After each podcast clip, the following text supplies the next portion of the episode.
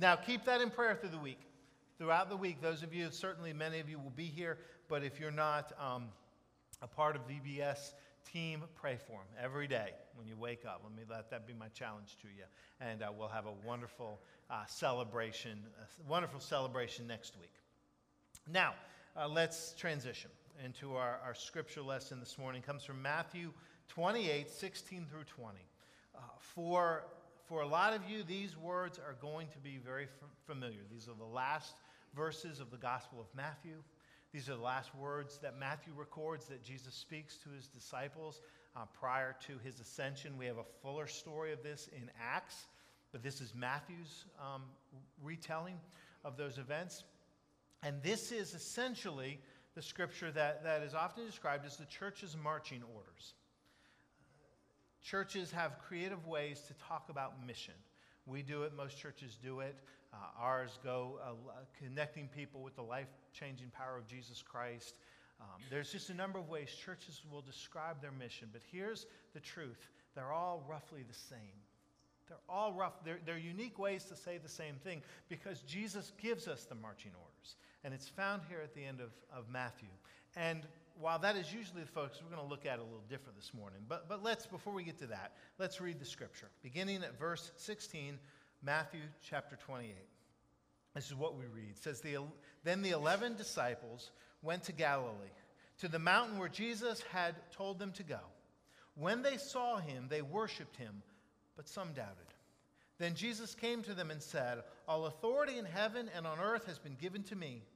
Therefore, go and make disciples of all nations, baptizing them in the name of the Father and of the Son and of the Holy Spirit, and teaching them to obey everything I have commanded you. And surely I am with you always, even to the end of the age. And, brothers and sisters, those marching orders. Therefore, go, make disciples, baptize, teach everything I have commanded. Those are the church's marching orders, and these are the words of God. Friends, let us pray.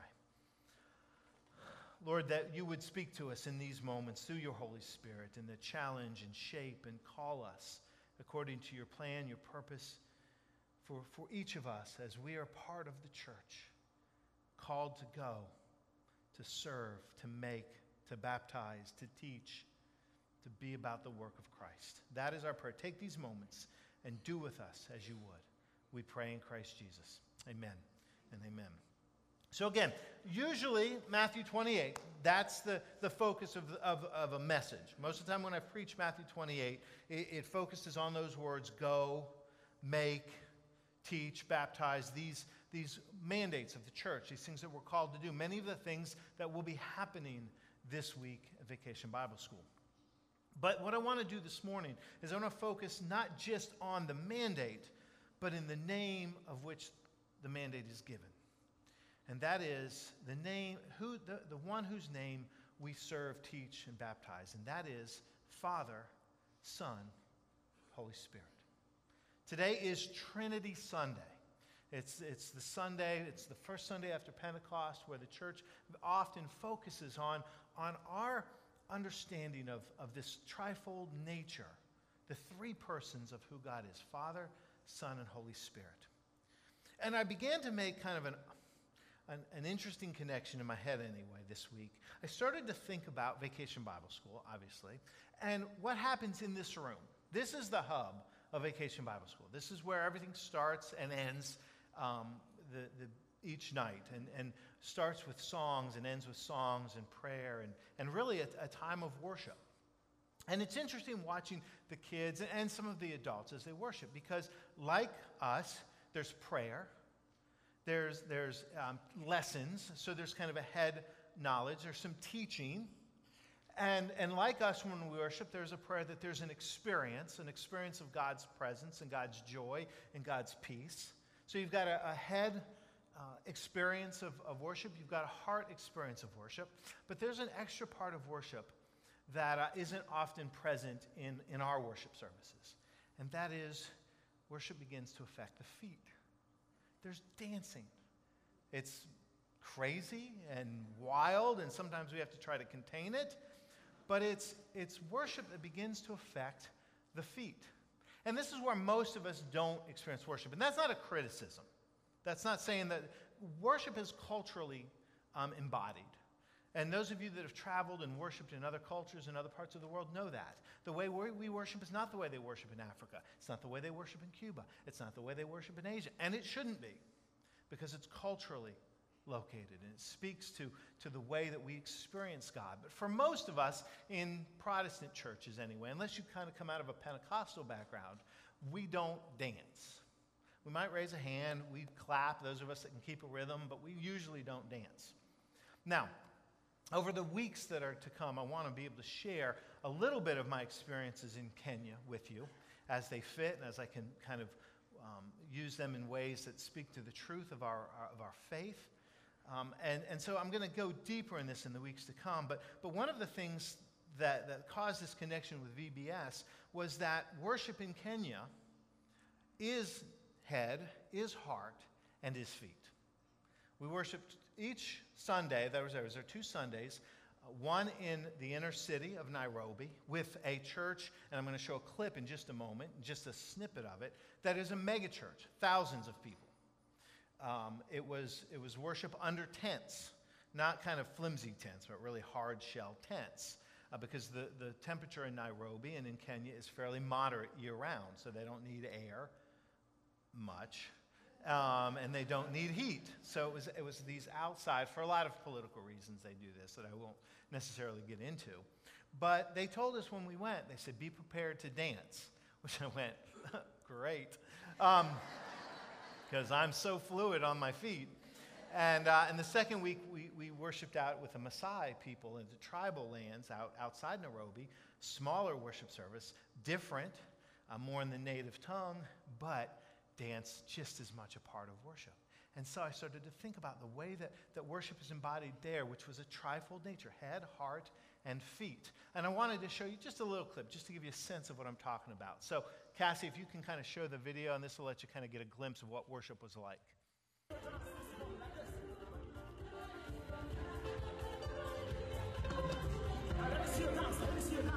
That's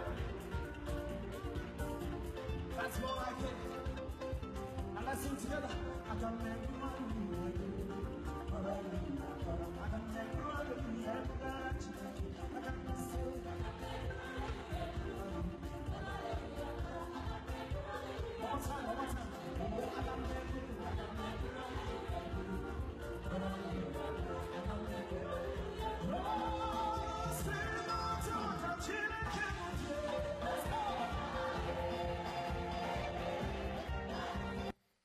That's just a piece. That went on for 45 minutes.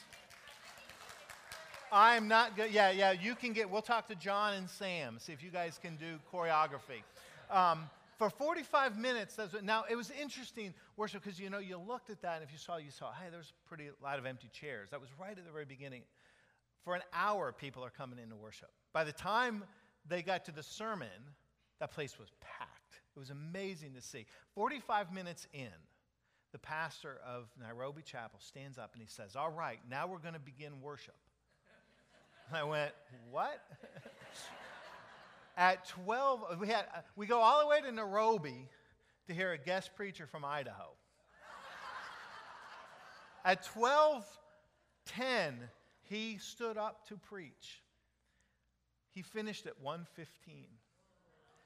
65 minutes, and let me tell you, it was a great 20-minute sermon. Um, I'm teasing. I'm teasing. There was some great, great things he said. I'm, I'm just chosen with you. But 65 minutes of sermon. I think you remember that when you think I'm getting a little long. Um, but it was just, it was, but it was wonderful. It was wonderful. And to watch that, I'm glad the camera didn't pan back to where we were because I wasn't filming that to see us because they looked great dancing. We, not so much.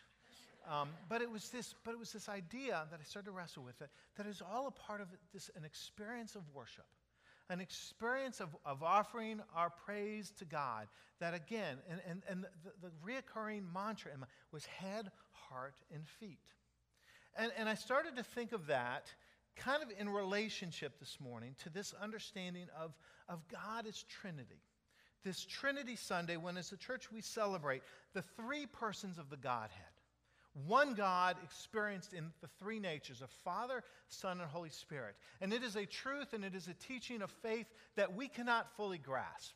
Let, us let's, let's, let's name that to begin. There's a lot of ways, and, and when we teach confirmation, Julie and I, or Joe and I, when we teach confirmation uh, to our youth, it is one of the hardest lessons because it, it, it's beyond our full ability to comprehend because we think individually and uniquely. So we hear Father, Son, and Holy Spirit, and we think three distinct entities.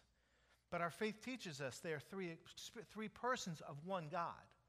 And over the years, preachers and teachers have tried to come up with images for that. In, in Ireland, you know, the shamrock. Um, I've heard farmers talk about the root, the shoot, and the fruit. You know, these three parts. But, but, but hear me say, all of them are ultimately inadequate. All of them fall short to fully grasp this, this mystery of God and, and who He is. But it does begin to, to speak very deeply, and I think in a, in a way that's a little easier for, to, for us to understand the ways that we experience God, the ways that we come to know God and have a relationship with God as Father, Son, and Holy Spirit. And I began to frame that again through this experience of worship, of head, of heart, and of feet. And so let's, let's unpack for a moment um, Trinity. Let's talk about what, what that means for us. Well, first, and, and we affirm it, we affirm it in our, in our creeds. Uh, I believe in God the Father Almighty, maker of heaven and earth, and in his only Son, and in his Son, Jesus our Lord. Um, I believe in the Holy Spirit, the Holy Catholic Church. So we affirm that in our faith. We talk about it frequently. When I close in worship, most often, I close in the name of the Father, Son, and the Holy Spirit, and speaks to the, this, this encounter that we have with God. It, interestingly enough, wasn't something that was fully developed until the third century. 300 years almost after the life of Christ, that we begin to talk about Trinity. And while the, te- while the word Trinity is not biblical, the understanding very much is. And that's what we have in Matthew 28 baptized in the name of Father, Son, and Holy Spirit. So, how do we understand Father, Son, and Holy Spirit? Well, let's talk about God the Father. This, for me, friends, I think is the easiest experience of God for us to, to understand and it speaks to the head knowledge of God. This is our understanding of God who is earth maker. In New Zealand, they sometimes describe Trinity as God who is earth maker, Jesus who is pain taker, and the Holy Spirit who is life giver. And God as earth maker, Father, the one who is above and over all things, omnipotent, omnipresent, all powerful, all knowing, all seeing. This is the God that is the, the concept of God, not the God, but the concept of God that is worshiped across many, many faiths. The one who has put everything into motion. Genesis says God spoke and all that is came into being. It is, is the God that, that we can eh, receive very often and experience when we look upon the majesty of all that has been created. I mean, have you ever been in a place where you've just been so overwhelmed with the beauty of creation that you experience and you feel the presence of God? That's God Father. That's Maker. When we were in Africa the last couple days, which I'll talk about later, um, down weeks to come, uh, we were out with the, the, the Maasai, which is a tribe, and, and a tribe indigenous to that area. And we were 30, 40 miles from civilization. And when I tell you that we took a road to get there, road is a very loose term. I mean, it was a trail, maybe. Um, it was through the savannas of Africa, but we got out there. We were in the shadow, if you will. On a clear day, you could see Mount Kilimanjaro. And we're out there. And at night, I have never seen stars brighter in my life. It was gorgeous. And I look up, and it just, to me, it testifies to Creator. I have the hardest time in my own understanding uh, uh, rationalizing how somebody looks at that and thinks that was an accident. And, and that's the, the concept of God that most of us can begin to identify with the God who's spoken all that is, who is the creator of all things, who is above, over, and beyond us in many ways. And that becomes the danger if that is our singular understanding of God. Because that God, as powerful as he is, can very often seem very remote to us, very distant. It is hard to, to fathom sometimes the God who created all of this, all that is, could be invested in us, could care about our lives, our stories, our experiences, our challenges with the vastness of, of who He is. You ever, you ever look down from like a plane at 30,000 feet and realized how small the world seems? You know, how, how it seems so insignificant in many ways from that kind of distance. And I think a danger when that is our only understanding of God is that we run the risk of, of feeling that we're insignificant in that. And we approach that God or that limited understanding of God very timidly. The, uh, the story I, I, came across of David Edgeworth. David Edgeworth, Sir David Edgeworth, was a, a geologist and an explorer in the turn of the century. And he went with, um, oh, I'm going to blank on the gentleman's name, but he went on some expeditions to the Antarctic. And one of those expeditions, he was there with one of his um, assistants. Uh, um, uh, Douglas um, Mawson was his name, the assistant. And Douglas Mawson is in his tent one night there in the Antarctic, and he's working, taking notes, recording the events, and he hears this voice, and it says, Are you busy right now? And he immediately recognizes the name of uh, the, the voice of, of David Edgeworth, Sir Edgeworth. And he's he is busy, and he says, Yes, I'm, I'm really busy right now. And a moment passes, and he asks again, No, are you really busy right now? And he irritates, says, Yes, I'm really busy right now. What do you want? He says, Well, I've fallen in a crevice, and I don't think I can hold on much longer. and he gets up and he runs, and he sees David Edge, who has fallen and is holding on for dear life. And he's able to rescue him and pull him out, but he's literally moments from death when he's rescued by his assistant. Now, here's the, the, the, thing that blows my mind about the story the timidity in which he approached him. Most of us, if that was us, we would be, I wouldn't care how busy you were. I'm bothering you at that moment. I need help. But he, even in that moment, felt hesitant to approach even his assistant. Now, for me, I think when we, when we have a very limited understanding of God, when we're not understanding the fullness of how we experience God, we can be timid in approaching God, the God of all that is, the God who is Father above all. How can I approach him? How can I approach him? That is what happens when our understanding of God is limited to our head knowledge. Fortunately, that's not who God is. There's a second part of the Trinity that's Jesus the Son. And this is the heart. Not just the, the, the, part that touches our heart, but Jesus is the one who reveals to us the heart of God. The one who came so that we would understand God does care about your life and my life. He is deeply invested because in Jesus we see the very nature of God. We see the character of God. We see the God who invites the children to come so that he can bless them. We see the God who comes into the city of Jerusalem and doesn't go first to the holy and high places, but goes to the low places where the afflicted and the sick and the blind and the crippled and the hurting and the hungry are gathered. And he blesses and he touches and he receives and he loves. The one who calls sinners friends and says, I have come not for the well, but for the sick, for it is the sick that need the doctor. That's the heart of it. The one who challenges the self righteous and the religious authorities, which may, ought to make all of us a little uncomfortable because most of us are in the religious community. But that shows the heart of God that is deeply invested in our lives, that cares deeply, that has brought us close when we feel He's up there and too far to reach. He pulls us in. In fact, 2 Corinthians 5:18 it is through God that he has reconciled us to himself in Christ. It is God who has reconciled himself to us in Christ. In um, the, the middle part of the, the century, I, I told uh, a few months ago, I told you the story of the missionaries that went to the Auca people in South America who were killed.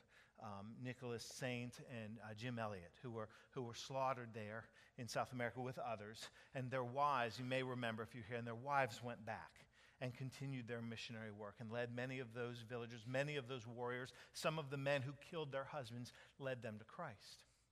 Well, I, I, came across another story which I'd not heard before, but it was a few years after those events.